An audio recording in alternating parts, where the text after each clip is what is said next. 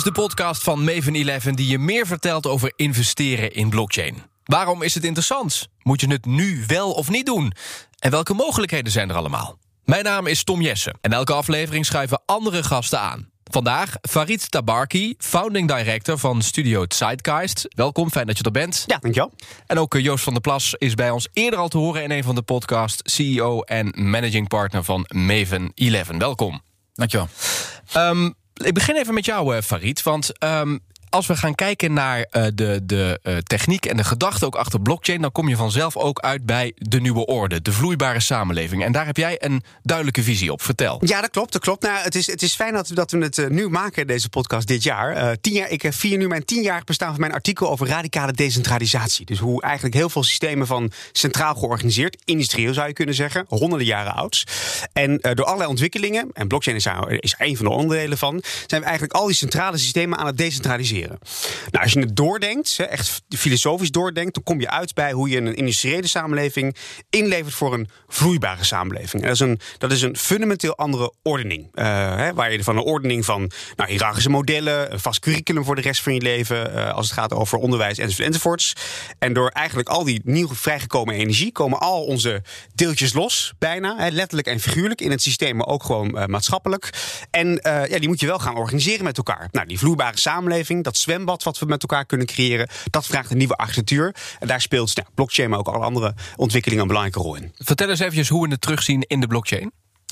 Nou, ik, dat, dat, dat zien we terug in die blockchain, omdat die ook weer opnieuw um, eigenlijk al die verschillende nieuwe mogelijkheden die ontstaan zijn aan elkaar rijgt. Dus waar we vroeger een industrieel model nodig hadden om iets te organiseren, uh, dan wel informatie, dan wel uh, mensen, uh, zie je dat je nu met die blockchain-technologie een mogelijkheid hebt gekregen om al die verschillende elementen in de samenleving, en of het nou een, een, een, een monetair iets is of een, of een, of een goed, of nou, verzin maar wat je, wat je nodig hebt, dat je dat opnieuw kunt organiseren door daar vertrouwen aan elkaar te, te krijgen. Juist, en dat is ook decentraal. En je zegt eigenlijk ook van we maken ook eigenlijk een systeem. En dat geldt niet alleen voor blockchain, maar eigenlijk voor je hele uh, pleidooi. Ja.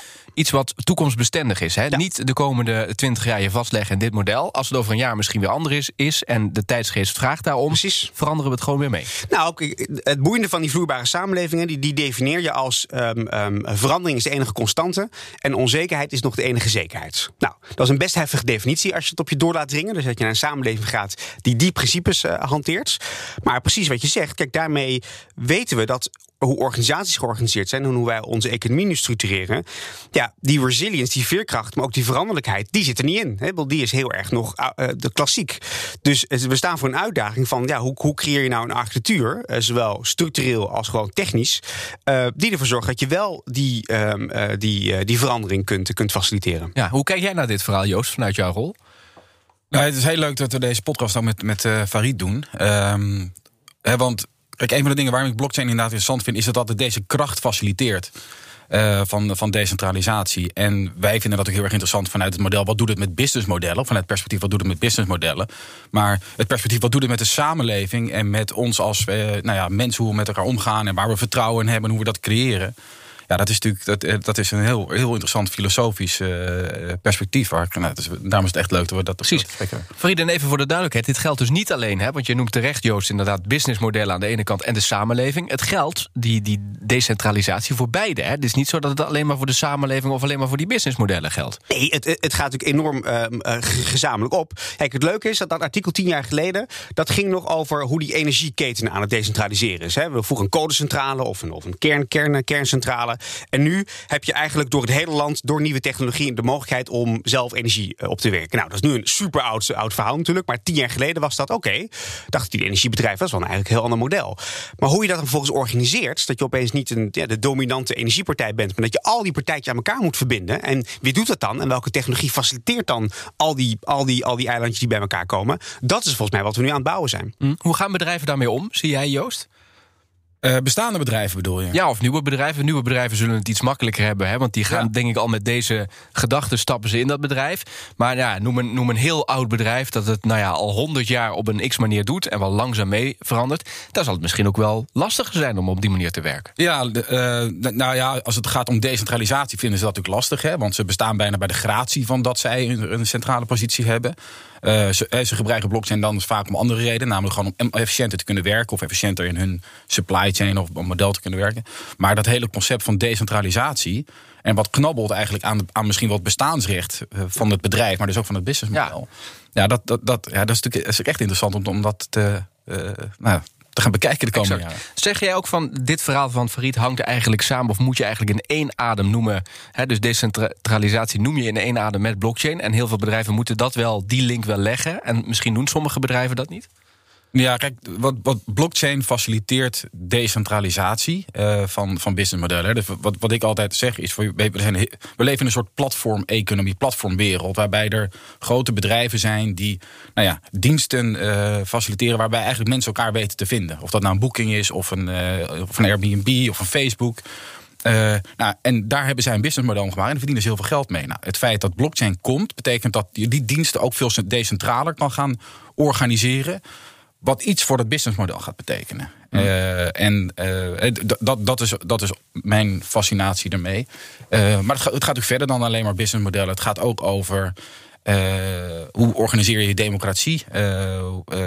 Dingen als, als bijvoorbeeld stemrecht zou je ook op deze manier kunnen. Ja, ja, exact. Dus het hangt eigenlijk met elkaar allemaal samen. Hoe zie jij ehm, businessmodellen veranderen door die decentralisatie? Nou, kijk, het, boeiende is dat, dat, dat, dat waarde verandert. Hè? Dus waar die waarde eerst had opgesloten in hoe je dat organiseerde met elkaar. Dus die waarde van nou, bijvoorbeeld die energie. En opeens kan je zeggen van ja, maar als ik zelf die energie kan opwekken, dan ontstaat natuurlijk een hele andere relatie. Het boeiende is dat zo'n energiebedrijf vroeger zei van. Nou, ja, uh, leuk. Um, uh, we, we, hebben dan, we, hebben dan, we hebben geen klanten, maar we hebben gewoon contacten. Hè. We hebben gewoon punten in, in, een, in, een, in, een, in een woning. En dat is zeg maar je, je referentiepunt. En opeens heb je een relatie die met iemand anders die daar iets aan bijdraagt. En dat is, dat is boeiende van al die platforms die ontstaan. Is dat die hebben eigenlijk al die waarden die er is in de samenleving opnieuw kunnen, kunnen benutten. Uh, maar nu hebben we dat nog wel eens via een centraal model moeten, moeten regelen. Want eigenlijk zijn de Airbnb's nog best wel klassiek industrieel in die zin. Eigenlijk zijn ze een soort 0.5 versie. Um, en die nieuwe versie die maakt dat we eigenlijk zelf aan zet zijn om, om met elkaar die waarden uh, te benutten. Uh, en dat is ook een heel ander model, want daar komen hele andere waardeproposities bij kijken. Exact. Wat daar ook belangrijk bij is, dat is de ethiek. Natuurlijk, hè, we hebben het over investeren in blockchain, dus daar gaat het ook om vertrouwen. En bij vertrouwen horen regels en een imago van een bedrijf. Um, jij hebt ook een duidelijke visie op dat ethische gedeelte en de regels die daarbij horen. Jij zegt eigenlijk van oké, gaan we nou de regels aanpassen of gaan we de uitgangspunten die de regels moeten bewerkstelligen aanpassen. Leg dat eens uit. Nou, kijk, het boeiende is, um, hoe we nu georganiseerd zijn, daar hebben we uh, macht op gecontroleerd eigenlijk. En daar passen alle autoriteiten bij en, en, en hoe je daar toezicht op houdt enzovoort, enzovoorts. Maar als je zo snel verandert, um, en die verandering is permanent geworden, dan is de klassieke manier van ja, regels volgen en regels opleggen, ja, dan loop je altijd tien stappen achter. Dat zien we natuurlijk ook. Weet je, dat al die industrie en al die, al die bedrijven ergens, we zien die vernieuwing, maar die vernieuwing, ja, die kunnen we niet genoeg faciliteren, want je moet nog aan alle oude, oude ja. eisen voldoen. Je ziet het eigenlijk ook in de Tweede Kamer. Ze reageren eigenlijk altijd iets op wat in de maatschappij al jaren speelt. Ja, en dan is het bij technologie nog erger, want die, daar lopen ze nog tien jaar op, op achteruit, zeg maar. En dat is wel onze wetgevende macht, hè, die eigenlijk die, die, dat smeerolie hè, eigenlijk moet regelen dat wij die volgende stap kunnen gaan zetten. Dus dat is best, dat is best wel tragisch. Um, hoe zorg je ervoor dat je wel altijd mee kan bewegen met vernieuwing? Door, door, door je uitgangspunten met elkaar gedefinieerd te hebben. Hè? Wat is nou in essentie wat deze wet of deze regel moet bewerkstelligen? En dan kunnen we altijd praten over de uitvoering daarvan. Van hoe, hoe je daar toezicht op houdt, hoe je dat in de, in de gaten houdt. Maar dat is een heel ander uitgangspunt. Hè? Dat, is dat, noemen ze dan liquid law. Um, ja, hoe kan je een, een uitgangspunt, een kader creëren waarbinnen dus eigenlijk heel veel mogelijk wordt? Noem eens een voorbeeld.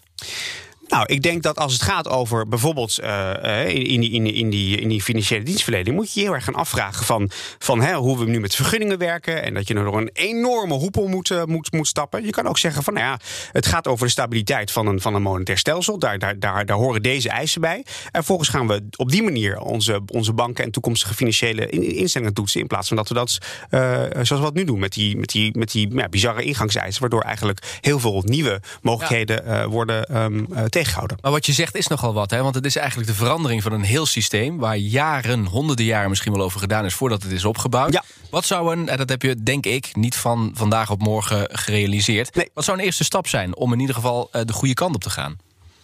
Nou, dit, dit soort gesprekken door in ieder geval uh, meer mensen te betrekken bij wat er aan de hand is en wat het betekent. Hè. Voor heel veel mensen die gaan gewoon bijna uit als het woord blockchain horen. Weet je wel, technisch ingewikkeld, begrijp het niet. Dus, uh, dus iemand anders pakken Jan. Dus volgens mij is het steeds relevant maken voor een steeds grotere groep mensen zou, zou een start zijn. Uh, en twee, is gewoon beginnen. Weet je wel, gewoon beginnen met het ontwerpen, beginnen met het experimenteren, beginnen met het vormgeven van het nieuwe stelsel. En dan moeten we maar parallel laten lopen, af en toe meesmokkelen in het oude systeem, weet je. Maar dat zijn allemaal manieren om uiteindelijk dan, ja. want wat je zegt, ja, weet je wel, dit is ook dit deze samenleving is ook pas nog een paar honderd jaar oud industrieel gezien. Dus dat is nu geoptimaliseerd, maar het zit niet ons in de weg. Ja, en, dit, en dit, gaat, dit gaat verder dan alleen blockchain. Hè? Dit gaat gewoon over. Uh, kijk, ik, ik denk wij leven in, in de, de tijden van de technische revolutie. Hè? Dus technologie verandert ons leven. Nou, wat Farid net al zei, verandering is de enige constante. En dat gaat alleen maar razendsnel. Dus er komen nu krachten bij elkaar, waardoor die verandering alleen maar sneller gaat. Nou, uh, regelgeving volgt altijd innovaties, maar als de als de innovatie zo snel gaat, dan moet je bijna naar het vloeibare regelgeving hebben, of vloeibare regels of uitgangspunten hebben om daar mee te kunnen bewegen. Anders loop je continu achter de feiten aan. Ja, dat, is denk ik. Maar is er, is er nu, wie, wie moet dit eigenlijk controleren? Dat, dat, we hebben het over investeren in blockchain. Wie controleert de blockchain? Nou ja, elke blockchain wordt op zijn eigen manier gecontroleerd. Hè. En, en het gedachtegoed van de blockchain is dat er dat, dat, er consensus is door iedereen die daarbij betrokken is. Hè. En, en, kan het eigenlijk controleren vanuit dat logboek, hè, wat we, exact, eerder over ja, hebben Exact. Uh, en, en, en, consensus wordt dus niet meer centraal georchestreerd, maar decentraal. en dat betekent ook als je iets wil veranderen, dat daar decentrale consensus over moet zijn. Maar er is niet zoiets als de autoriteit financiële markten die hier ook een rol in heeft. Tenminste, tot nu toe. En, en, nee, kijk, die hebben natuurlijk een rol op toezicht op het financiële stelsel. En daar wordt blockchain steeds meer onderdeel van. Dus die vinden daar ook wel wat van. Maar het is niet dat er een, een een AFM of uh, nou, welke instantie dan ook toezicht heeft over welke blockchain dan Precies. ook. Nu nog niet, maar als je het verhaal van Farid ook een beetje volgt, dan zou dat dus in de toekomst wel het geval kunnen zijn. Dat zij gaan nou, Volgens mij zegt Farid iets anders. Die zegt er moet consensus zijn over wat de uitgangspunten moet zijn, hoe we hiermee omgaan. Uh, en daar moet altijd op terug kunnen vallen. In plaats van op de regeltjes die, die per definitie achterhaald zijn. Hè. Dat is... Ja, maar dan denk ik even een paar stappen verder. En als dit, hè, want dit is nu nog uh, voor, voor een groep in de samenleving die het interessant vindt. Maar er is ook een heel groot gedeelte die zegt inderdaad technisch ingewikkeld. Ik bemoei me niet, niet mee. Maar als we de lijn van jullie volgen, ook die we in de eerdere podcast hebben besproken. Dan wordt dit steeds een belangrijkere, dominantere speler. Die blockchain in de samenleving. Ja. Dus dan zul je op een moment komen dat niet alleen de Tweede Kamer of Europa. Maar ook autoriteiten als de AFM en noem ze allemaal maar op. Er ook iets van willen gaan vinden omdat ze zeggen van dit gaat onder onze nou, verantwoordelijkheid of ons toezicht vallen. Ja. Of zie je dat niet zo? Ja, nou eigenlijk hier heb je het, dan heb je het over adoptie uh, door, uh, of brede adoptie eigenlijk, brede maatschappelijke adoptie. En daar komt ik heel veel bij kijken. En ik denk dat de grootste factor daar tijd is. Hè, dat, dat we met elkaar moeten uitvogelen en moeten wennen aan dat je op andere manier, nou ja, eigenlijk het vertrouwen krijgt in een, een alternatief systeem. In plaats van het vertrouwen van de instanties, de centrale instanties. Of dat nou de overheid is die ze moet vertrouwen, of wij als gebruikers die ze moeten vertrouwen. Nou, straks gaan we een, een, een, een blockchain-based, een decentraal systeem vertrouwen. Nou, daar zullen we met z'n allen aan moeten wennen. We hebben ook uh, nou ja, eh, slimme mensen nodig die dat toegankelijk maken. Uh, en uiteindelijk groeien we daarvan zelf in. En Um, en dat met internet ook gehad. Ik bedoel, als je begin jaren 90 of mid jaren 90 keek, dan was het van ja, wie, wie stuurt er eigenlijk nog een e-mail? Wie stuurt er eigenlijk een e-mailtje?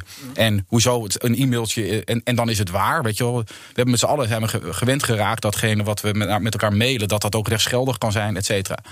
Um, dus dat kost tijd en dat. Uh, en, dus, je kunt ook dingen als nou ja, uh, Black Swan events, als corona, kunnen dat enorm versnellen. Hè. Als één ding gebeurd is, is dat de digitalisering enorm versneld is. Ja. Nou, kijk, en, en, kijk, het boeiende is, is op welk niveau ga je het reguleren? Een ander heel mooi voorbeeld is de omgevingswet. we waren gewend om vanuit de nationale overheid een, nou, een, stel, een stel regels op te stellen. En dat maakte dan onze ruimtelijke ordening, uh, zeg maar, legde, dat vast. Nu zeggen we nee, je kan veel beter op een lokaal niveau met elkaar afspraken maken over welke waarden moet die, moet die, moet die ruimtelijke ordening hebben. En vanuit daar gaan wij afspraken maken over waar komt het bedrijventerrein, waar is de groene zone enzovoort enzovoorts. Dus dan is de kracht van de regio in deze leidend over hoe je dan de omgeving Leiden of de omgeving Amsterdam of de omgeving Utrecht met elkaar vormgeeft. Maar dan ben je dus met elkaar op een veel lokaal niveau als het gaat over ruimtelijke ordening, wat toen gewoon fysieke plek is. Dat is veel interessanter om daar dan regels over elkaar op te stellen en waar we aan, willen houden, dan dat we dat met een nationale overheid doen die nationaal bepaalt hoe Nederland eruit ziet. Nou, dat, dat zullen we ook in de, in, de, in de digitale wereld, datzelfde vorm van lokaal vertrouwen uh, ga je ook vormgeven door ja, mensen daar zeggenschap over te laten geven. Wil nog één ander eh, punt met je bespreken. Dat is het punt van transparantie. We hebben gezien dat er te veel transparantie uh, dit jaar in Politiek Den Haag niet altijd goed is. In dit verhaal, in dat blockchain-verhaal, hoe, hoe, hoeveel transparantie, want blockchain is per definitie volgens mij transparant. Zeker. Hoeveel transparantie kan de samenleving verdragen? Nou ja, als je het nou hebt over uh, systeemschokken, weet je, of over, over, over, over, hoe we ook cultureel moeten wennen aan dit fenomeen, is precies wat je zegt. Nou kunnen we natuurlijk met encryptie nog best wel wat dingen ook aan, aan, aan blockchain um, versleutelen. Maar het principe transparantie, dat is ook echt iets nieuws. Uh, uh, want dat is ook het boeiende van informatie. Kijk, vroeger was op die informatie zitten, dat, dat gaf je macht. Weet je, dat gaf je de kracht, dat gaf je de, de, de positie om iets te vinden en ook mensen uit, uit te sluiten. Ja, nu zien we eigenlijk dat er een technologie is die die informatiepositie eigenlijk ondermijnt in de positieve zin van het woord. En eigenlijk dat democratiseert. En daar ontstaan... Want iedereen heeft macht. Iedereen heeft macht, maar iedereen heeft ook inzicht in hoe zo'n proces verloopt. Dat is volgens mij goed voor efficiëntie, maar ook goed voor uh, betrokkenheid van allerlei partijen die onderdeel kunnen zijn van dat proces, wat vroeger uh, uitsluitend werkte. Dus ik denk het insluitende vermogen ervan en ook de economische kansen die het biedt zijn echt fantastisch. Maar uh, het is inderdaad wel even heel erg. Nou, weet je, daar moeten mensen wel bij deze technologie zich verdiepen. Want uh, dit betekent wel wat voor hen. Of het gaat over een andere manier van die samenleving organiseren op een veel transparantere manier. Ja, wat is de grootste verandering, denk jij? Poeh, de grootste verandering. Uh, nou, ja, op, die, op die andere manier van daartegen aankijken, eigenlijk wat je net vertelt. Nou ja, de, de, grootste, de, grootste is dat je dus op allerlei manieren bij kunt dragen aan het proces. Dus waar vroeger heel veel partijen gewoon niet in konden stappen omdat ze de kennis niet hadden, omdat, omdat, omdat het niet vast te leggen was. Dat is het bijzondere van deze technologie. Het is wel vast te leggen van wie het is. Of het is wel vast te leggen waar in de tijd dit heeft plaatsgevonden. En dat biedt ook een enorme nieuwe range van mogelijkheden. Ja, ontstaan er dan ook wel weer nieuwe machtsfactoren? Of denk je dat dat, dat, dat redelijk gelijk verdeeld blijft? Nou, ik denk, een van de machtsfactoren die je nu ziet, is natuurlijk dat mensen die zich hier wel in verdiepen, natuurlijk een voorsprong hebben. En organisaties die transformatie in willen gaan, die hebben natuurlijk een voorsprong op degene die denken van, nou ja, tot mijn tijd wil leiden, ik, uh, ik, ik geloof er niet zo in.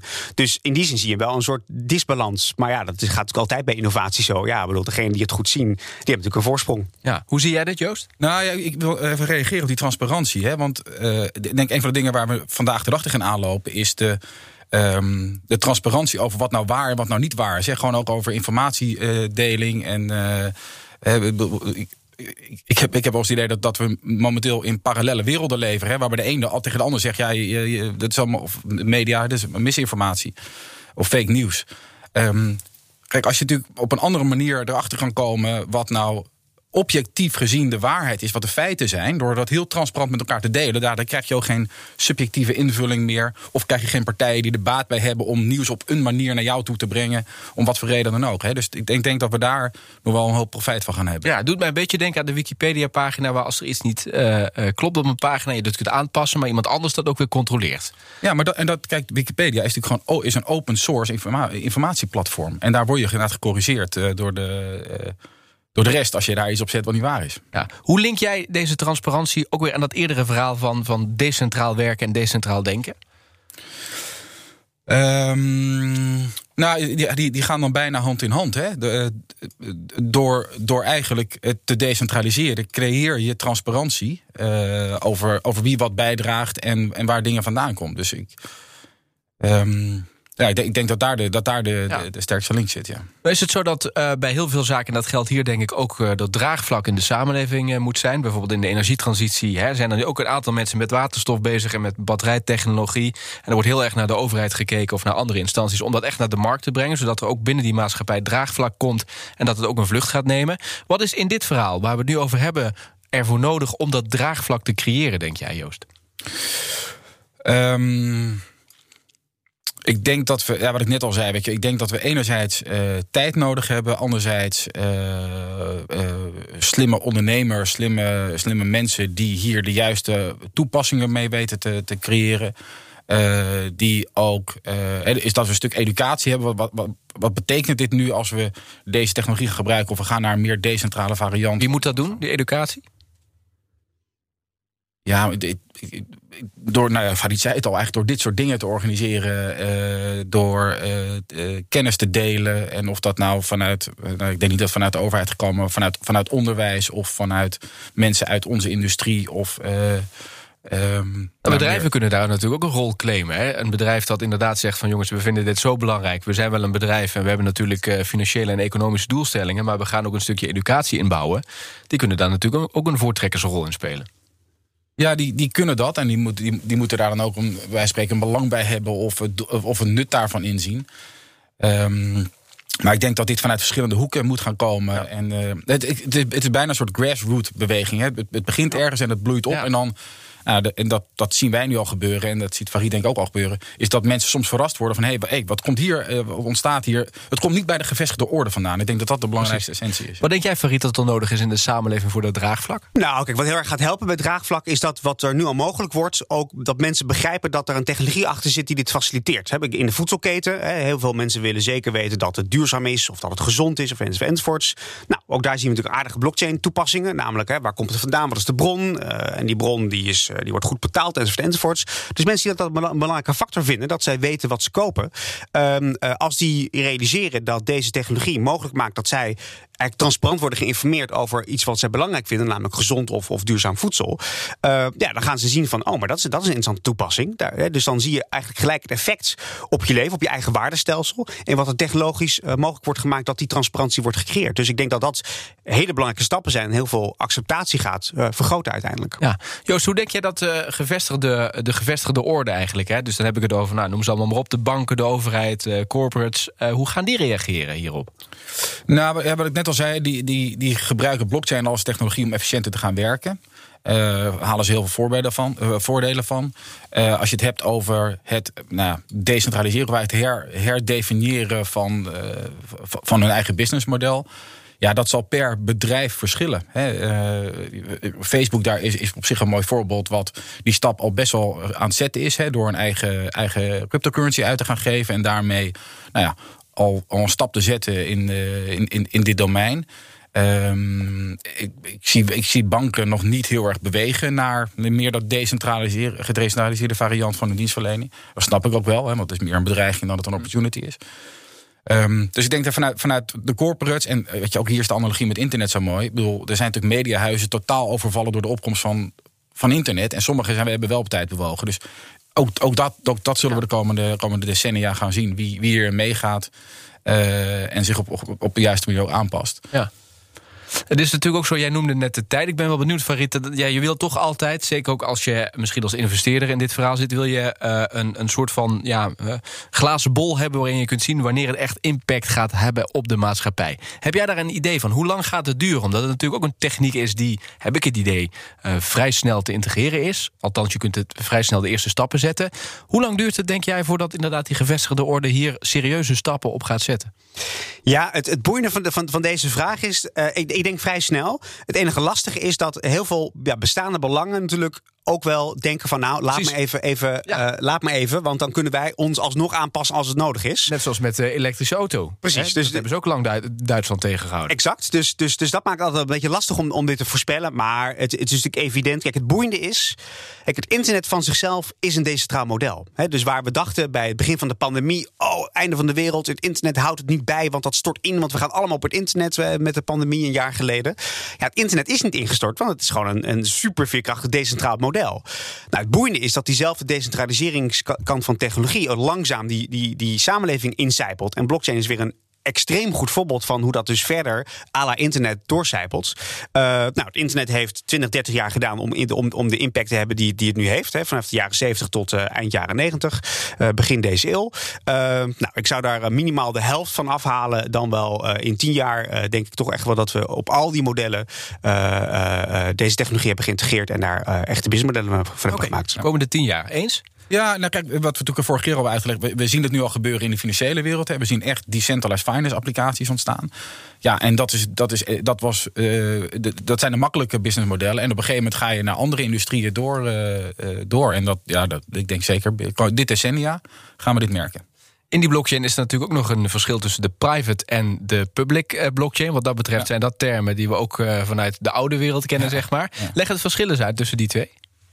Ja, het is een beetje internet versus intranet. En dat is eigenlijk wat ik net al zei. Hè, dat bestaande bedrijven implementeren blockchain om uh, bestaande processen efficiënter te maken. Nou, dan moet je bijvoorbeeld denken aan uh, een, uh, een supply chain keten waar meerdere stakeholders, meerdere bedrijven bij betrokken zijn. Die nu allemaal binnen hun eigen bedrijf aan het reconsolideren zijn wat nou waar is. Nou, dat is private. Ja, dat is private. Ja, sorry. Ja, dat, dat, is, dat is een private blockchain. Dat iedereen naar, echt naar dezelfde werkelijkheid is te kijken. Maar wel alleen maar als je onderdeel bent van die supply chain. dus iemand heeft jou ook toegang gegeven om daar mee te kijken. Public is als open internet. Daar kan iedereen in pluggen, kan iedereen meedoen. Um, en is, is, zijn er eigenlijk geen, uh, geen gatekeepers. Dus daar zit de echte innovatie, waarin dat private eigenlijk de efficiëntie zit. Oké, dus daar moet je ook nog wel, um, als, je dat, als je het oriënteren bent, moet je daar ook nog wel heel goed het verschil tussen maken. Dus stel dat je wat dat je nog niet zoveel weet van blockchain, dan is blockchain in die private tak misschien niet zo interessant als je echt wil investeren om. Uh... Ja, exact. Dat, ik krijg vaak de vraag, hè, maar banken zijn er ook met blockchain-technologie bezig, dus claimen die dat dan niet? Ja, nee, die claimen het om efficiënter te gaan werken, maar dat betekent niet dat ze meer waard worden, ja. gezegd. Wat moet, er, wat moet er gebeuren als die. Kan die private uiteindelijk ook public worden? Uh, ja, je ziet ook hybride vormen, hè, waarbij er wel uh, uh, nou ja, deels private en, en deels ook toegang is. Dat, dat kan wel. Um, Kijk, de vraag is ook een beetje ingegeven van... Hè, stel dat je als, als groot bedrijf denkt, traditioneel bedrijf... oké, begin maar met, pub, uh, met private. Dan ga ik eerst een stapje zetten. Op een gegeven moment heb ik het zo ingericht en zo geïntegreerd... dat het vanzelf public wordt. Of, of werkt het zo niet? Nou, het, het, moet ook zin hebben. Ik bedoel, private blockchains kunnen ook heel veel zin hebben. Ook net het voorbeeld van die supply chain. Ja, ik, daar hoef ik niet als, als burger in te pluggen... om te kijken of, of supply chain... Uh, of hoef ik niet mee te gaan stemmen of dat allemaal, waar, of dat allemaal klopt. Um, maar ik kan me voorstellen dat, dat het wel gaat bewegen. Het internet heb ik ook meegemaakt. had je de eerste varianten van intranet. Ik weet niet eens meer wie dat was, maar dat waren echt van die walled garden... waar dan curated nieuws was. En dan ja. de was American Online, AOL was AOL, bijvoorbeeld. Ja, volgens mij hadden we het net in Nederland. Uh, het, net, het net, ja. Het net. Nou ja, dat is allemaal begonnen van... Nou, oké, dan weten we zeker wat er staat. Nou, ik weet niet wat, waarom mensen dat om, om muur willen hebben. Maar op een gegeven moment is dat natuurlijk doorbroken. En is het, is het publiek geworden. Hoe kijk jij daarnaar, Farid? Ja, nee, dat, dat, is een leuk voorbeeld van hoe, hoe, dat zich ontwikkelt. Kijk, wat ik boeiend vind, is het is evident dat een aantal uh, organisaties het gewoon niet gaan meemaken. He, dat, dat, die, dat die of op, te veel op achterstand staan, of uiteindelijk niet de, de, de, de mindshift kunnen maken over, ja, maar dit is een fundamenteel ander businessmodel uiteindelijk. Aan welke bedrijven denk je dan? Nou ja, bedoel, nou, ik hoef niet gelijk namen te noemen. Nee, maar, maar, maar is, nee, maar in elke sector zullen er een aantal partijen zijn die zien wat het voor hen sector betekent en hoe ze zich moeten en hoe ze zich daartoe moeten verhouden. En dus ook de kracht hebben blijkbaar om nu de knop echt om te gaan zetten. En er zullen in elke sector zullen, zullen er één of twee zijn die, of afhankelijk van de grootte, ja, die, die, die het gewoon niet kunnen waarmaken. Die of de bedrijfscultuur niet hebben, of niet voldoende kunnen investeren in, in, in deze verandering. Uh, om maar even bij die, bij die energiepartijen te blijven. Ik bedoel, waar je vroeger um, uh, één keer in zes maanden een, een investeringsbesluit nam over die nieuwe koolcentrale of, uh, of al die grote investeringen. En nu moet je elke week tienduizenden kleine investeringsmodelletjes bedenken over ja, maar hoe gaan we, hoe gaan we deze zonnepanelen parken? Hoe gaan we daar weer, weer, tien, tien mogelijkheden van, weet ik veel, wat, wat, wat ze doen. Um, dat is een hele andere manier van organiseren. Van, van, van, van ja, hoe maak ik elke week 10.000 uh, contracten in plaats van één contract voor zes, voor zes maanden en dan afschrijven over 30 jaar. Ja, ik begrijp wel dat niet elke organisatie in staat is om, dat, om dat op tijd te veranderen. En ook de mensen te hebben die, die dat gaan doen. Uh, nou, dat, dat is de shakeout die we gaan zien volgens mij. Oké, en, en, en even om een, een beeld te hebben van wat, wat is bijvoorbeeld een juiste bedrijfscultuur? Wat is een gezonde bedrijfscultuur waarmee dit verhaal gaat slagen? Wat moet je dan sowieso hebben? Mm, nou, dat is een goeie. Uh, we hadden het over transparantie. Dus als je aan mij vraagt um, wanneer, wanneer, uh, wanneer heb je een kans om met elkaar te definiëren wat je nieuwe toegevoegde waarde is en hoe je dat doet, dan, dan, dan kijk, als je, als je met elkaar al niet transparantie kunt opbrengen om informatie te delen en niet op informatie te gaan zitten, ja, dan zou ik niet weten hoe, hoe je businessmodel daar aan, moet aansluiten. Dus dat lijkt me een hele, hele belangrijke eis. En dat vinden we heel ingewikkeld. Hè? Nogmaals, er zijn heel veel managers die het heel fijn vinden om in informatie te delen, want dan heb je macht. Uh, dus dat is een belangrijke volgens mij. Uh, en ook gewoon leiderschap, weet je. Gewoon zien, weet je wel. Ik bedoel, al die leiders die nu aan de top van de organisatie zijn... niet echt technisch handig, niet echt digitaal savvy... en die het eigenlijk best wel eng onderwerp vinden. Dus ook een soort van ehm, ja, hoe zeg je dat? Soort kwetsbaarheid van, van ja, maar dit is wel super relevant. Dus ik ga me er gewoon in verdiepen. En ik ga mensen om me heen staan die het wel begrijpen. Ook niet makkelijk voor heel veel leiders. Dat zijn wel twee eh, essentiële ehm, eh, capaciteiten volgens mij die gaan maken of je wel of niet die switch maakt. Ja. Jij hebt natuurlijk vanuit Maven 11, Joost, heb je heel veel contact met bedrijven die al inderdaad misschien een juiste bedrijfscultuur hebben of een voorbeeld eh, zijn voor anderen. Wat zie je daar? Wat zijn kenmerken waardoor je zegt van nou dat is echt zo onderscheidend die, in die organisatie, dat is eigenlijk het recept voor succes? Nou ja, goed, kijk, dat zijn allemaal start-ups. Hè? Dus die, die hebben helemaal geen legacy, die hebben, helemaal, die hebben eigenlijk nog geen bedrijfscultuur. Dat zijn gewoon eh, visionairs die iets, willen, die iets willen gaan ontwikkelen. Dus die, dat is dat grassroots. Hè? Dat, dat, dat kan gewoon ontstaan zoals het ontstaat. En, en daar, daar zit echt heel veel kracht in. En eh, daarmee zijn ze een bedreiging voor. Dat is het disruptor model. En wat ook interessant wordt, is dat de echte disruptors van de afgelopen tien jaar. die kunnen nu wel eens gedisrupt gaan worden. omdat ze zelf in, nou ja, in zo'n situatie zijn gekomen. als de bedrijven die ze ooit gedisrupt hebben. Ehm, dus ik, ik, ik denk die start-ups, dat, dat daar, ja, die zijn bij, bij, bij standaard eigenlijk al in staat om, om dit te doen. En voor de bestaande organisaties. De- Farid heeft denk ik goed al gezegd. En, en ja, we zijn volgens mij begonnen dat je zei, over jouw artikel over radicale decentralisatie. Ik denk dat wat die bedrijven nodig hebben is radicale innovatie. Is dat, dat ze dat omarmen, is dat je jezelf op, opnieuw durft uit te vinden. eh, en afscheid te nemen van datgene waardoor je groot bent geworden. Ja, dan, en het, wat ik me ook kan voorstellen is dat de bedrijven die er nu nog zijn, daar zijn, daar zijn natuurlijk wel visionaire leiders nog. Eh, of dat nou een Facebook of of een Elon Musk is. Dat is wel een type die dit nog zouden kunnen doen. Eh, versus echt de corporate tijgers die natuurlijk bij de, bij de echte grote oude eh, dinosaurusbedrijven zitten. ja, moest even nadenken, hoe ga ik het nou noemen? Ja, was, er, was er een soort van vriendelijk nog? Ja, ja, nee, hartstikke mooi. Ja, maar iedereen begrijpt dat denk ik wel. Zeker. Eh, genoeg stof om over na te denken, denk ik. Volgens mij zijn we rond eh, wat dit betreft. Eh, we gaan hier zeker op een ander moment over doorpraten. Maar voor deze podcast zit het erop. Dank Farid en dank Joost voor jullie komst naar de studio. Dankjewel. Graag gedaan. Meer informatie over het investeren in blockchain vind je op maven11.com. En luister ook naar de andere podcasts in deze reeks. Abonneer je op ons kanaal, zodat je geen enkele aflevering mist. Dank voor het luisteren en tot de volgende keer.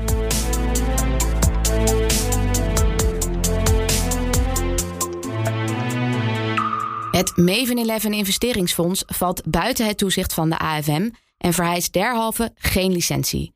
Participatie geschiet dus geheel naar eigen inzicht en risico. De content van deze podcast is geen advies.